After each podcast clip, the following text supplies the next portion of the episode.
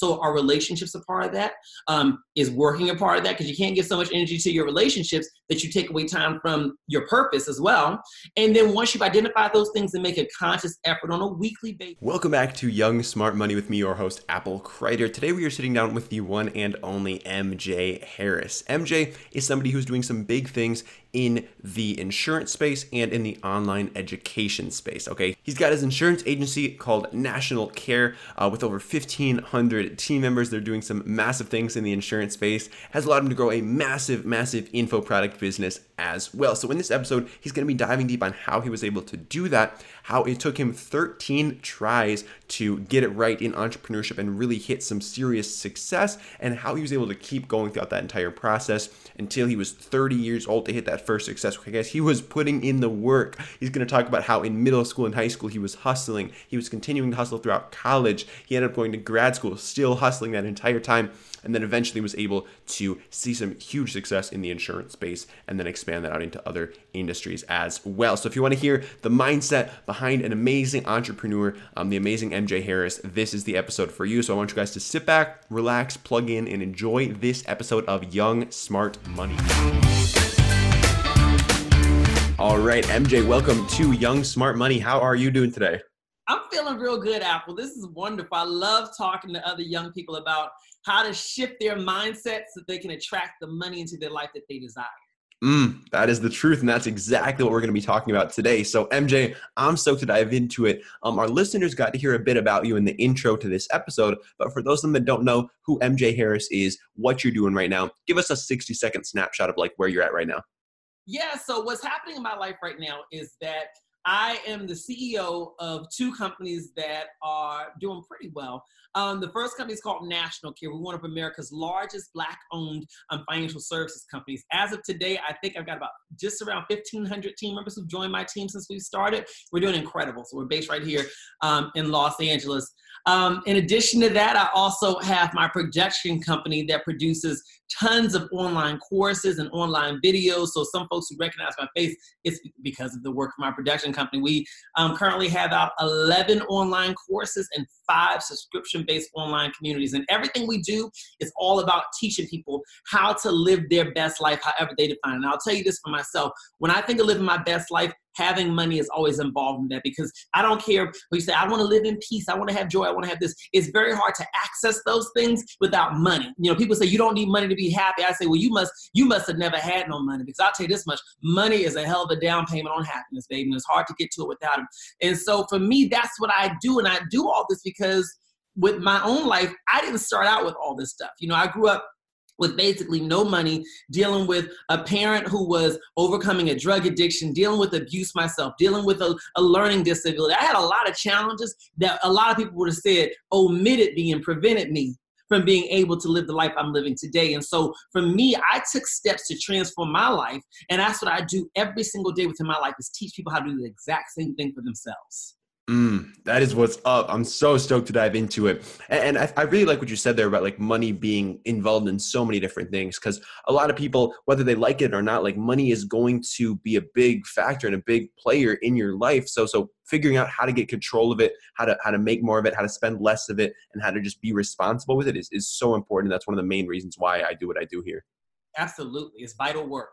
Absolutely. So let's dive into it. I like to start off all the episodes by like flashing back in time to your early upbringing, talking like middle school and high school years. I know you brushed over that a little bit just now, but talk to us about that time period for you. Were you someone who's getting started um, in the entrepreneurial space, helping other people? Um, were you getting into sports, into school? Like what that look like for you? Yeah, so when I was in, if I go back to middle and high school, I was definitely very entrepreneurial at that point in time. There's a couple reasons why. As I mentioned earlier, I've got a learning disability. So for me, I learned to read much later than the other kids. Math was a terrible subject for me, which is so ironic because I own a large financial services company today.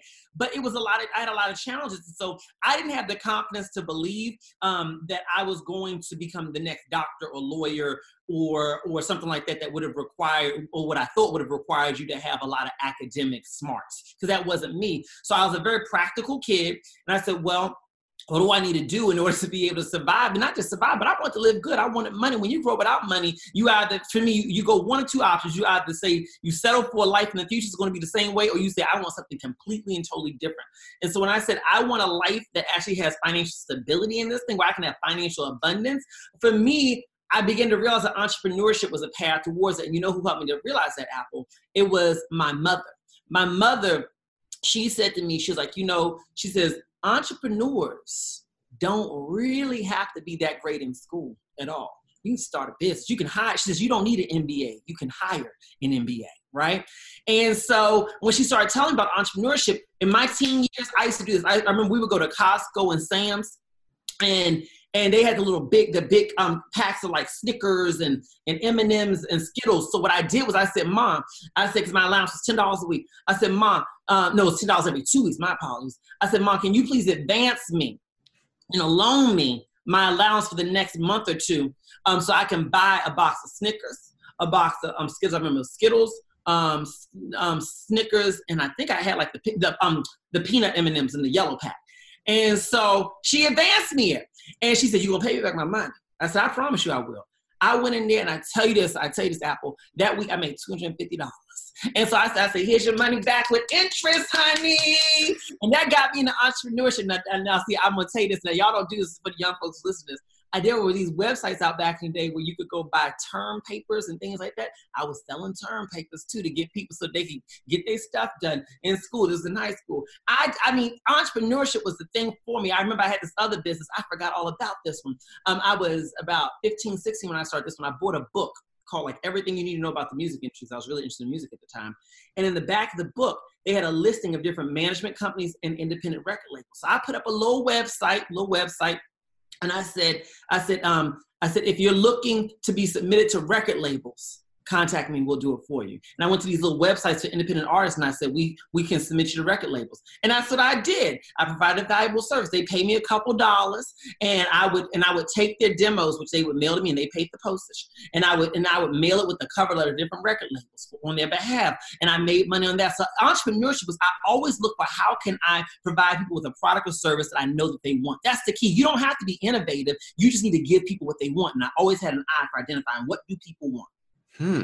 So was your mom an entrepreneur? Because like I feel like a lot of people growing up didn't have that kind of support, those kind of ideas being being given to them. No, my mother was the first one entrepreneur. My mother um, is a licensed clinical social worker. Hmm. Um, my mother works, um, and when I was a kid, she worked in the inner cities. Um, as basically like a social worker. So because she's a clinical social worker, she practiced therapy. So she'd be the person you sit on one on one with. And so my mother was not an entrepreneur at all. I remember when I would walk around with her, and we walked through these beautiful neighborhoods. Sometimes on Sunday afternoons, she'd take me to beautiful neighborhoods just to inspire me. And we walk around, and I say, "Ooh, mom, I want to have that house and that house. In fact, in fact, I want to combine those two houses together." And she would just say, but what about the children all around the world who don't have a big house? My mother's really all about that. She's not about capitalism, entrepreneurship, nothing like that. And I say, well, guess what? With, if I can afford a house this big, then I can build a shelter for them too. So I mean, I don't have to just, I don't, it doesn't have to just be me or just, or them. We can do both.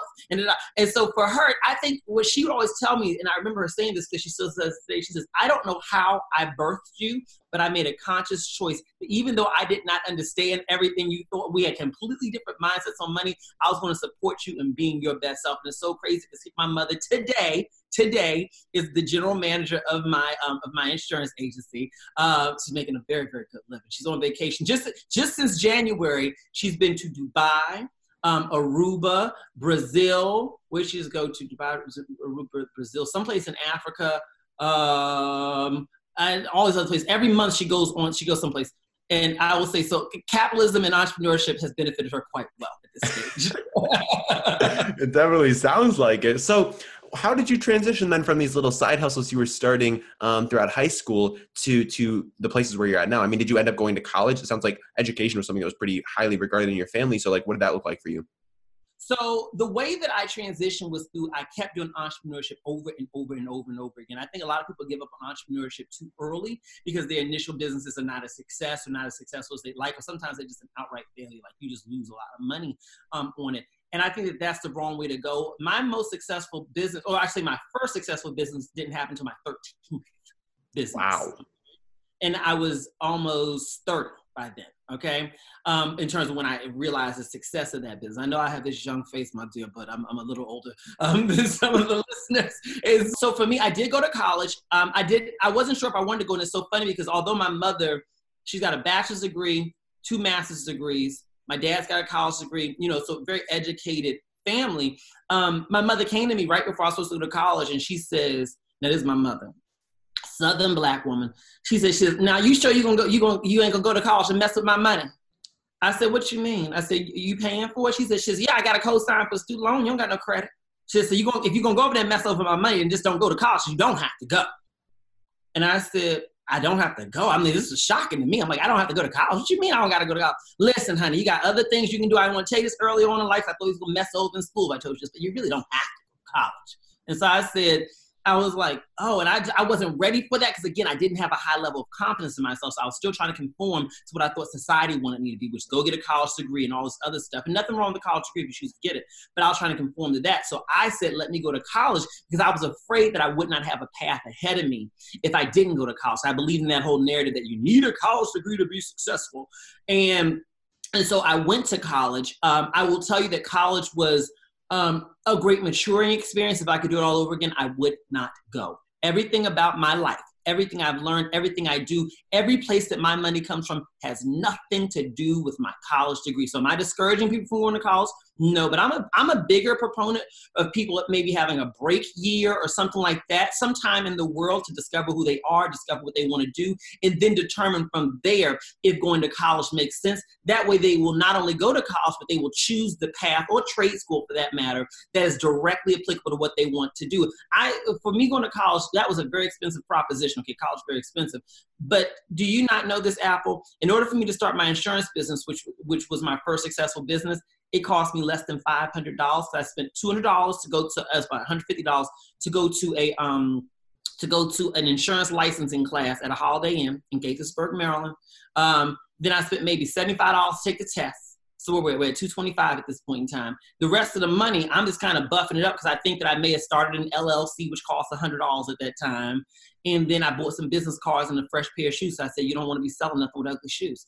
And so with that said, when you think about it, I barely spent $500 to start a business that has produced far more money for me than my friends who got master's degrees and doctorates and everything else. So again, I'm not against college, but if I knew then what I know, what I knew now, I would have probably taken some years off before deciding to go to college. That way I can make sure that was really what I needed. Hmm. So, what would you say to the person who is thinking about taking those years off? Like, what would you have done in those years, or what do you think would be beneficial for the listener to do in those years? I think that, you know, the beautiful thing about not going to college and not having a student loan is that you have freedom to be able to try different things. So, what I would do is I would say, what is it that I enjoy doing most? Take off the table, how will this make me rich or how can I build a business from this? What do I enjoy doing most? Period. Whatever that is. For me, I always enjoyed speaking. I always enjoyed motivating people. I always enjoyed be- being able to help people. But maybe for someone else, it's art. Maybe for someone else, it's design. Maybe for someone else, it's something with technology.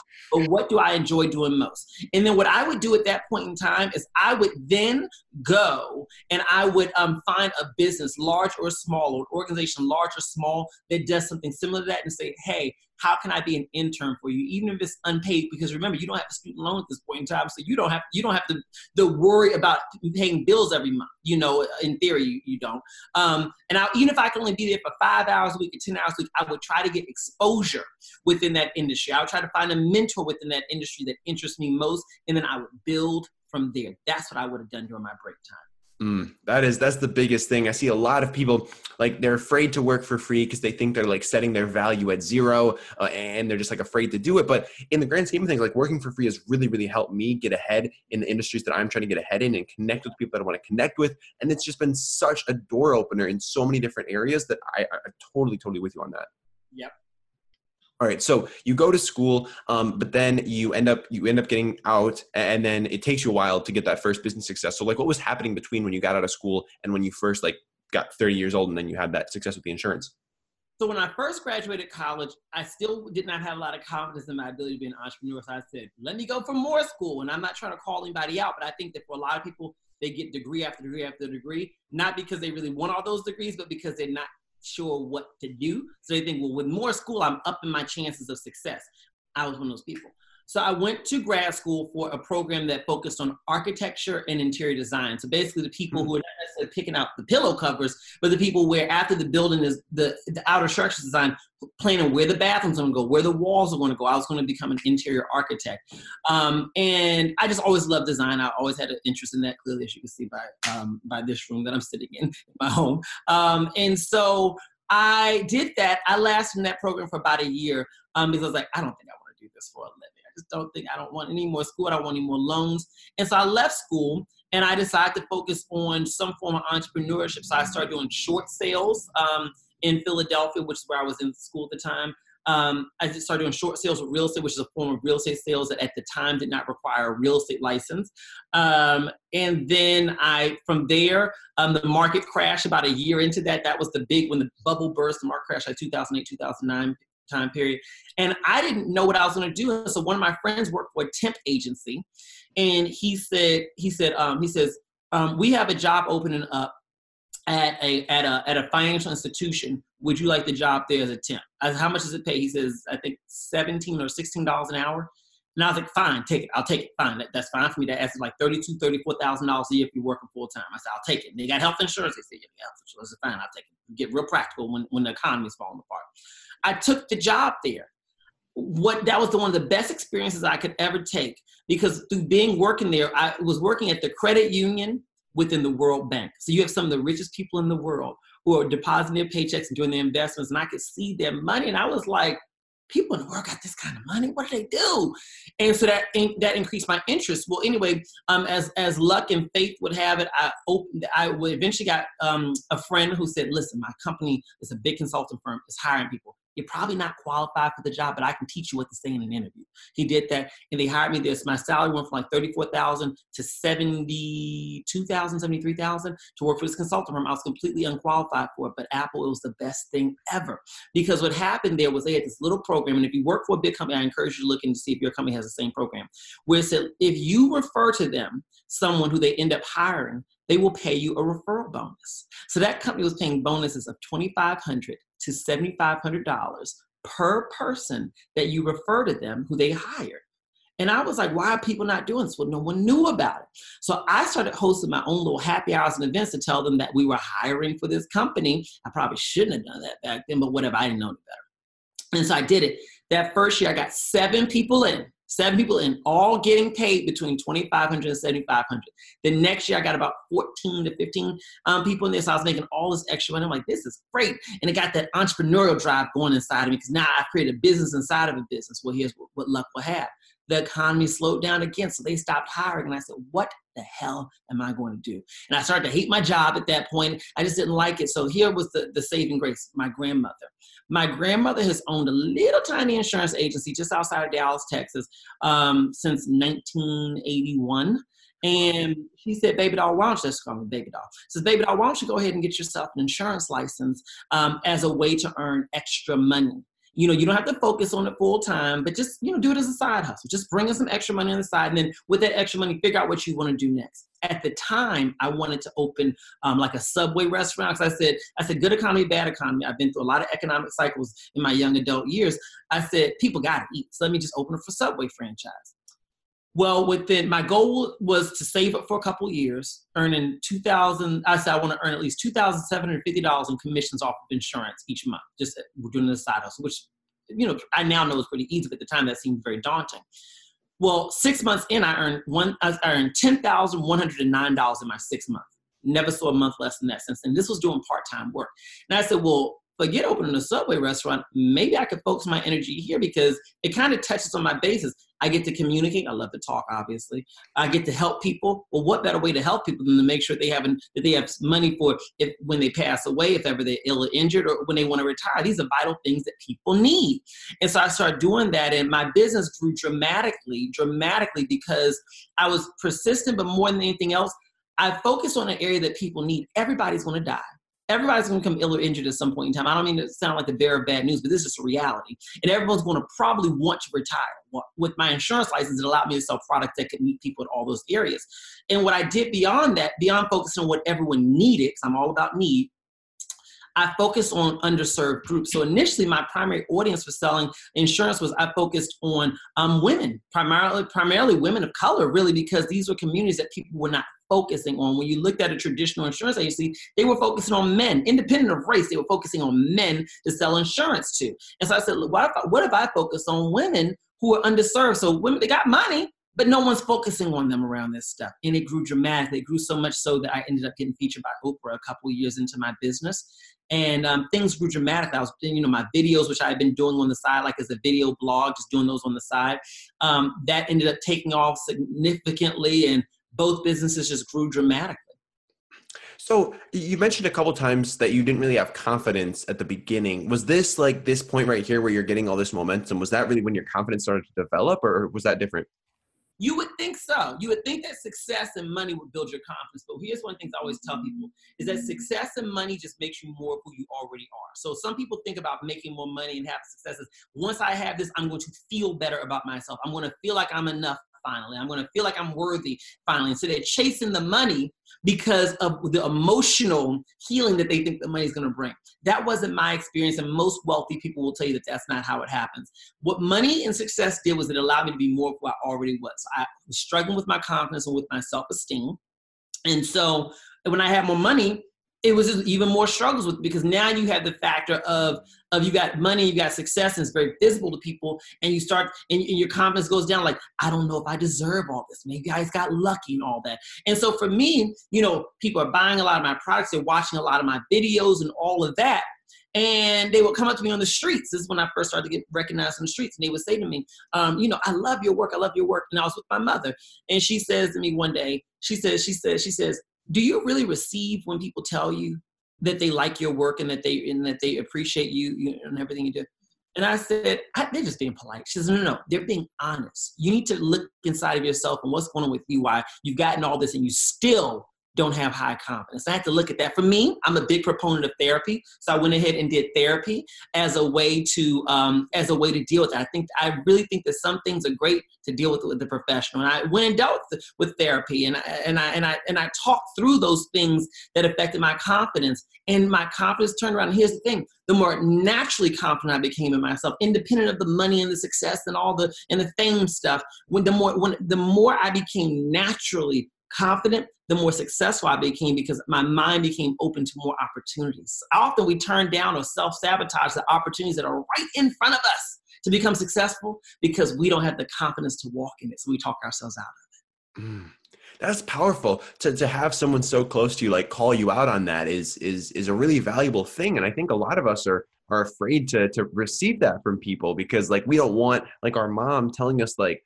like you need to step it up like you need some confidence like you, you're getting the success you need to like embrace like where you're at. So i think that's that's really cool that she did that.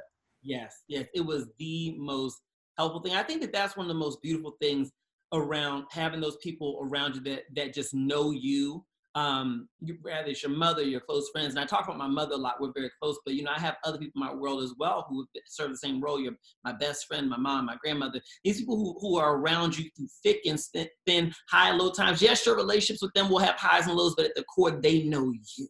I think it's so important to nurture authentic, real relationships with those people um, because they are going to see you, and they sometimes can see things. They can see your blind spots sometimes in ways that you can't. Hmm.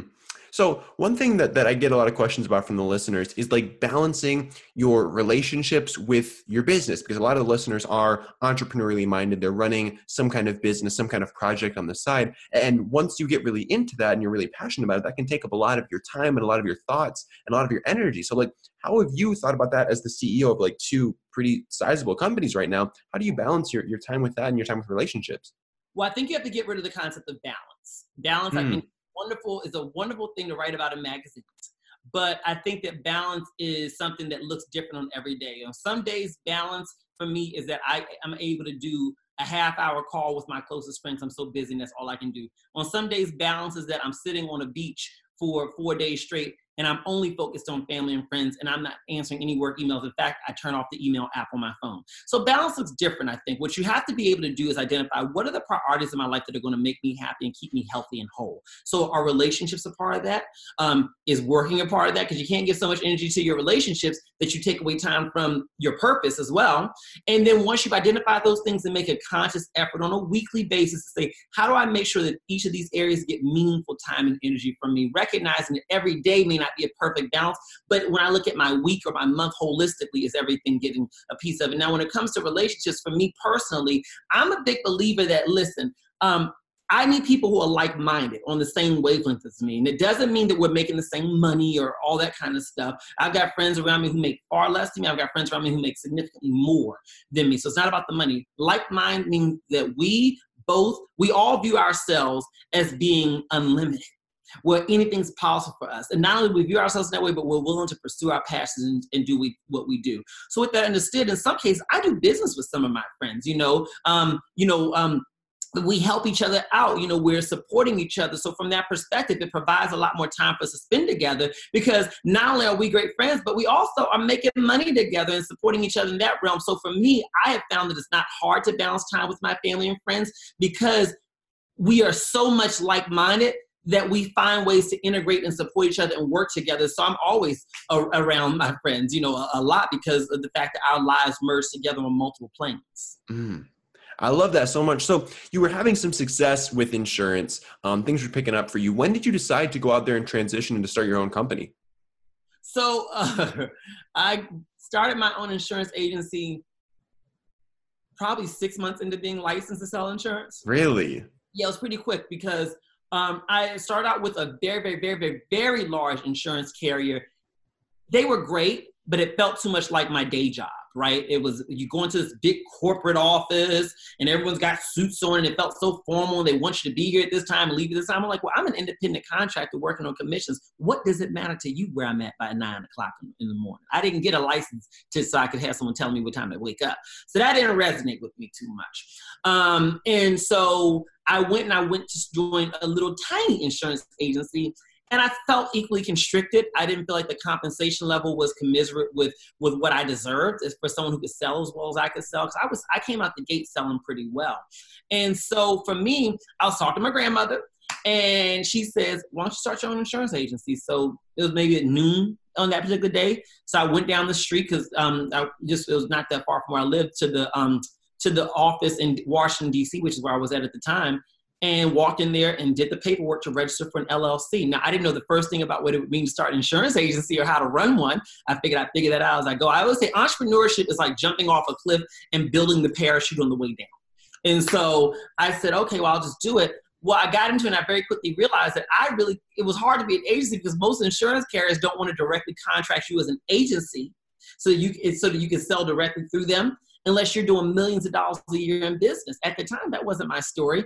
So what I did was I said, I gotta, if I gotta be able to show that I can do millions of dollars a year in business, let me go out and I went to various people who I had met over the over that time that I was licensed, and I said, "Hey, why don't you join my insurance agency and put your book of business with me? I'm not to take any money off your off your stuff. I just need your book of business so I can meet the the the the business requirements, the numbers to get these contracts." And I had a couple people say yes to me, including my grandmother. And so um, what I ended up doing was I used that to get my first insurance, um, my first contract with a large insurance carrier. And then from there, once one said yes, the other said yes, and I built my agency um, from there. So that was really, uh, I guess, how I went from being just an, an, an insurance agency working with someone else to having my own thing. Mm, I love that philosophy of, of building the parachute on the way down because like you got to that obstacle, you got to that, well, you need to be doing so much. You need to have the, this many like people, you need to have this many books of business. And instead of seeing that as, a, as an obstacle, you were like, all right, well, let's, let's figure out how to do that. Like, how do I, how do I get there? So instead of like just stopping, you were like, all right, let's find some friends, utilize my network and then, and then get there. And then you just got over that and then you moved on to the next. So I think that's, that's a key when it comes to, and I'm sorry to cut you off. Apple, yeah, no I reiterate this. I think it's really key um, for young entrepreneurs, old entrepreneurs, doesn't matter to recognize that uh, success in entrepreneurship is not about what you can personally do on your own or what gifts and talents you personally have. Most entrepreneurs you'll find are not very talented in anything outside of putting the right people together. Okay, that's what we're really good at doing. You know, I always say find what you do best and then collaborate with or hire other people to do the rest. There are people who are far smarter than you and they've got far more of the skills, but what they need is a bright mind to say, hey, you got this, I got this, they got this. What if I bring y'all all together and we make magic together, make magic together, and then this is what the revenue split will look like, or this is what the compensation will look like. Entrepreneurs are nothing other than we are simply, we just put the right people in the sandbox to, together and say, all right, now play nicely. And then we manage that thing and make money off of it. I love that analogy. So, so bouncing off of that, I mean, how do you, as an entrepreneur, like, what are you looking for in people that you want to like bring to the sandbox? Like, how do you know who who gets who gets a spot and where to put them? Well, the number one thing I look for is, is competency in whatever the area that I'm that I'm bringing you on to do. You have to know how to do it. I'm not a big believer in. I certainly believe in interns. I certainly believe in in helping people to kind of get off the ground. But I'm not. In, I'm not a big believer in giving people roles that are so far stretched that they have a, a high probability of failing. I used to do that where I would. I, I didn't know. I thought I was doing a good thing. I would say, "Oh, you're my friend, and I know you want to be successful. Let me hire my family member or my friend who's not qualified at all." and because I'm trying to help people. So that's the first thing I say is when you're bringing on people and deciding who you want to put in your sandbox, take altruism and helping off the table. If you want to help people, donate some of those millions of dollars in profits that you're going to make to, uh, to a charity that, that suits your interests. But hiring and collaboration is not a time of altruism or helping. You need to choose qualified people, period, dot. Because literally, if you don't choose qualified people, it's going to cost you at the end of the day. So that was one of the first things I chose to do. The other thing that I look for in a person is I look for someone who is um, who has a burning desire to be successful you have to have a burning desire to be successful. And how do I know that you can talk to them and learn about them? Look at their track record. I, I, ambition is incredibly important to me because you can have a person who's technically competent in an area, but have little to no a- ambition. They can be what I call a steady Eddie. Well, all they're looking for is just give me a job. I'm to do it and I'm to go home. And they're not to be proactive. They're not to be thinking about, well, what more can I do to take this to the next level? And remember what I talked about. You're, you're bringing on people who've got technical skills that you don't have. And you don't know what you don't know. So if I bring you on and you're not proactive about recommending greater ideas to me and pushing it further further than I could even think of pushing forward, then you're not really of value to me at that point in time. So I look for people who are ambitious and, and they have a burning desire to be successful that manifests itself in you always wanting to push things to the next level. Um, beyond that, I also look for people who do we have a do we have a strong working relationship together? You know business is like a marriage no matter who they are. And so you need to be able to get along with them. You need to be able to to work with them in such a way where do they respect you? This is incredibly important when it comes to hiring friends and things of that nature. You know i don't mind hiring friends but when we're in business together friendship is secondary okay? So don't be too familiar with me when we're in business. You know even with my mother when we're talking to each other you know in emails or when we're in a business she's carolyn Okay, it's business first. And I love my mother to death, respect. I would never call her Carolyn outside of a business setting at all. But the point is, it's business first. You need people who have a high appreciation for professionalism. You know, don't make the mistake that so many people make with their businesses, where they're bringing in every Tom, Dick, and Harry, who was their friend, their cousin, their this, their that, the other, because those are easy people to find. And then those people end up indirectly sabotaging your business and your success because they don't treat it like a business. They treat it like, well, I'm doing you a favor just by helping you out. They treat it like something that they don't take seriously. So those are the things I really look for. Competency, number one, uh, was the second thing I said. So it was competency, um, that they are very, very, very professional, and that they have a burning desire to be um, that, that they have a burning desire to be uh, successful. Mm that's that that's super that's super actionable. And and as someone who's, who's building out my team right now um very very valuable in, in really evaluating like who and, and what i should be looking for in in someone who is going to join my team. Mm-hmm, mm-hmm. so talk to us now about the process of of teaching other people because that second business that you mentioned with, with the online programs the membership sites when did you sort of start teaching people in a big way? Because i'm sure like throughout having success in insurance there were probably people that you mentored from time to time but like when did you really like decide that you wanted to start teaching people in a big way? So for me my second business which is my production company and products business that one actually happened before the insurance business. Really? Yeah i didn't know there was going to be a business though. I started doing youtube videos 10, it's almost 11 years now but t- about 10 and a half years ago. Um, really as an outlet. You know, some people do vlogs or they do, or some people in community theater. is it as an outlet for them. They're not really looking to monetize or turn into a business. It's just an outlet.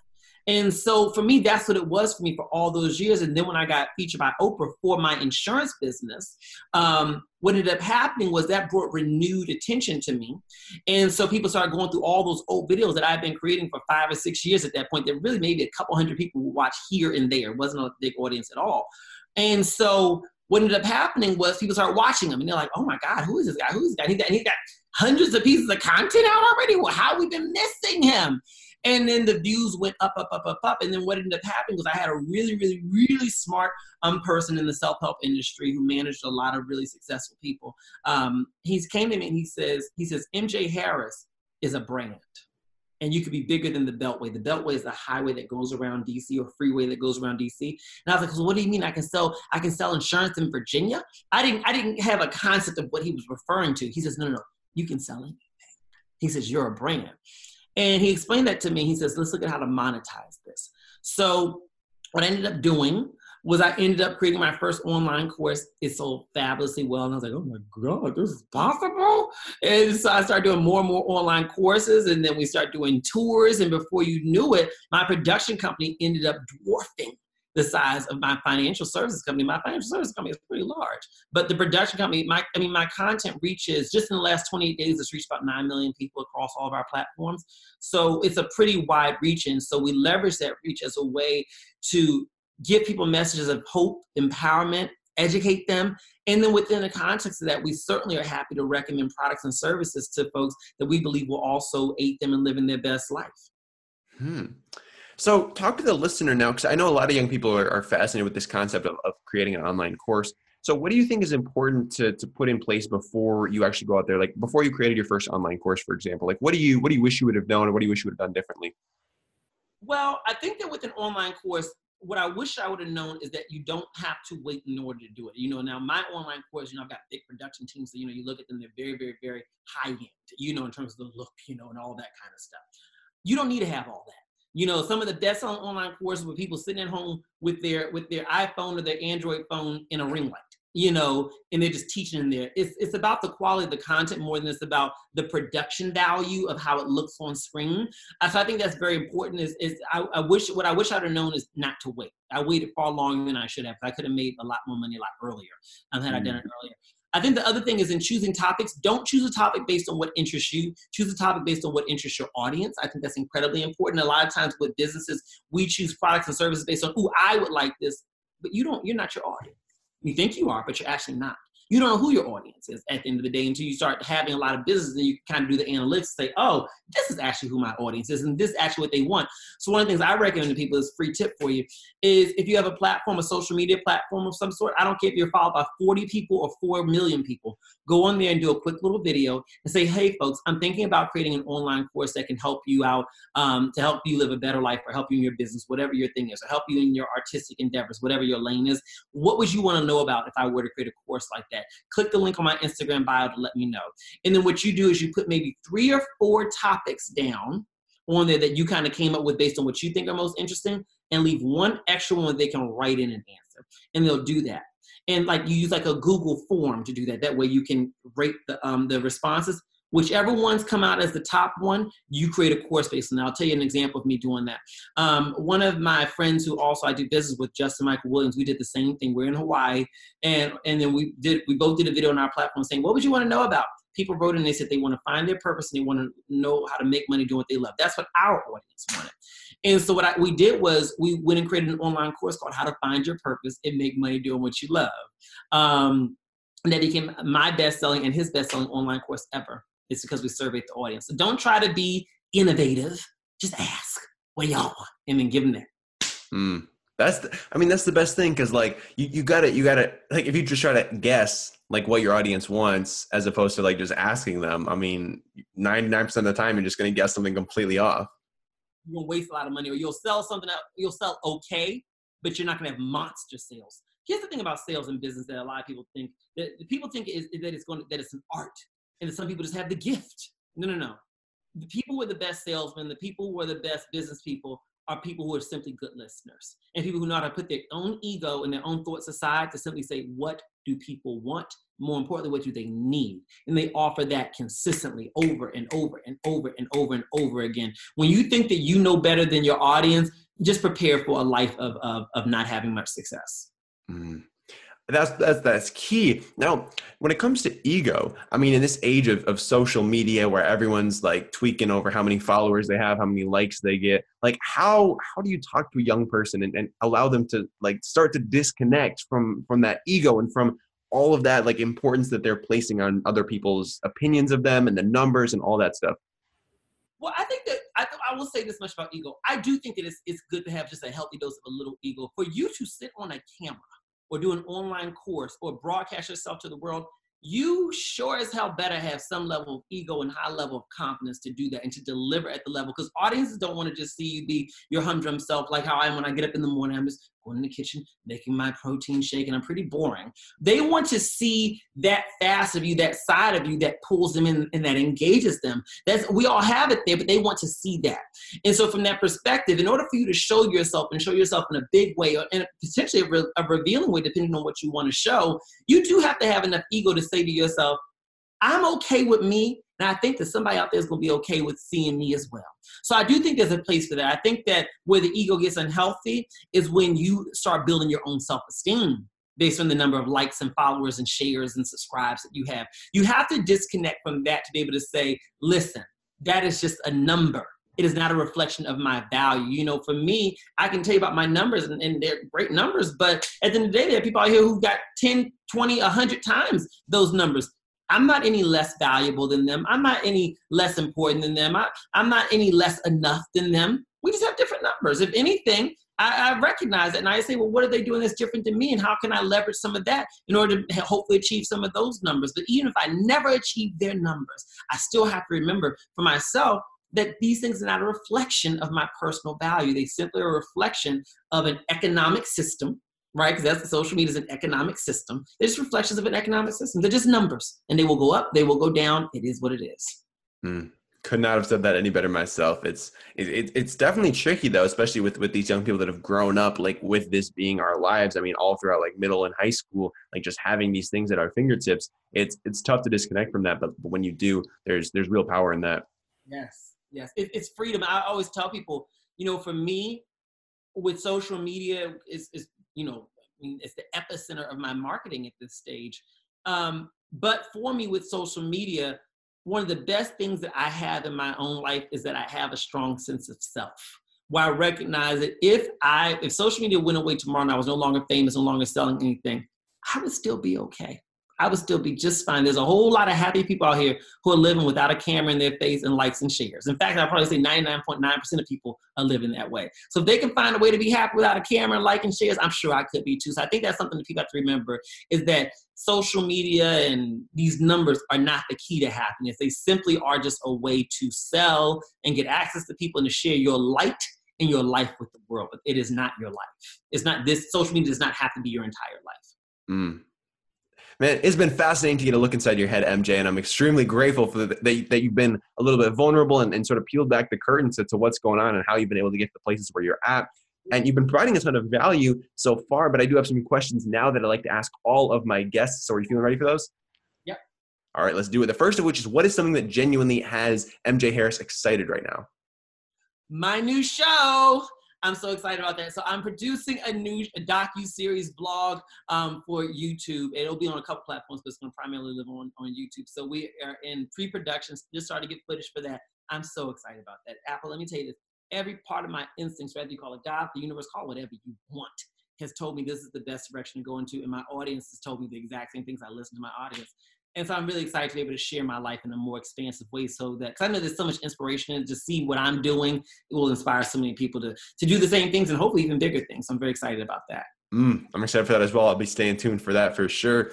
MJ, do you have any habits that have served you particularly well, either in your life, uh, your business, really anything that you do on a regular basis? Yeah, I would say one of my top habits is that I'm I'm really big in the law of attraction and manifestation. So before I get out of bed, I say a mantra to myself, and it changes day to day. But generally, what it starts out with is, it, it, sometimes it's just this. I say, I say, God in the universe is able to do exceedingly. I know God in the universe are doing exceedingly more for me than I could ever ask for or imagine. People are going out of their way to be good to me. I'm achieving a life that's greater than my wildest imaginations, and I'm happy, I'm at peace, and I'm in great health, and so is my family. So I get my mind ready every single day um, with something like that. Beyond that, one of the habits that has been so helpful for me is that I have no problem with cutting people off um, who are no longer a healthy um, uh, part of my life. Here's the thing that we have to remember is that it's very hard to have a successful happy, productive life if you're in relationships that are toxic, if you're relationships with people who are who are who are trying to hold you back, who if you're if you're if you're dealing with people who just are not empowering you. And I'm not saying that everyone needs to be, you know, cheering for you at every step of the way, but I think you need healthy relationships. And so for me, when I realized that a relationship is no longer serving me, I'm willing to cut that off. And that's probably one of the best things that I could ever do. Because being in a bad relationship, personal or otherwise, and professional, is like an anchor on a ship it's going to keep you from being able to move as fast and as swiftly as you want to. And so that's a huge habit. Um, I think taking care of my health is also a really big piece of what allows me to be successful. Um, you have to think about your health because the fact is, getting enough sleep is going to allow you to be more productive and creative. Making sure that you work out and making sure that your body is in, in is in its best physical shape is what's going to allow you to remain healthy to enjoy the fruits of your labor. Also, aesthetically, it's going to make you look good. Let's be real. People like giving money people they like looking at. Let's just call it call a thing a thing. All right. And so you just need to worry about being your best self, whatever that means for you you know so those are habits that i think have also been a contributor to my success mm, I love those. MJ, I know you're putting out a lot of content yourself. Is there any content you're consuming, whether that's uh, books, audiobooks, podcasts, YouTube channels? Yeah. So um, for me, I am. I've just gotten into the world of podcasts and listening to podcasts for years. I didn't listen to um, quite as many podcasts. I don't. I don't commute really anywhere. I'm always at home, and I, so I'm not like in a car to listen um, to anything. Um, but I would say in terms of content I'm consuming, I recently I like to kind of recycle books. So I recently just um, read The Science of Getting Rich. Again, that's a book from like the early 1900s.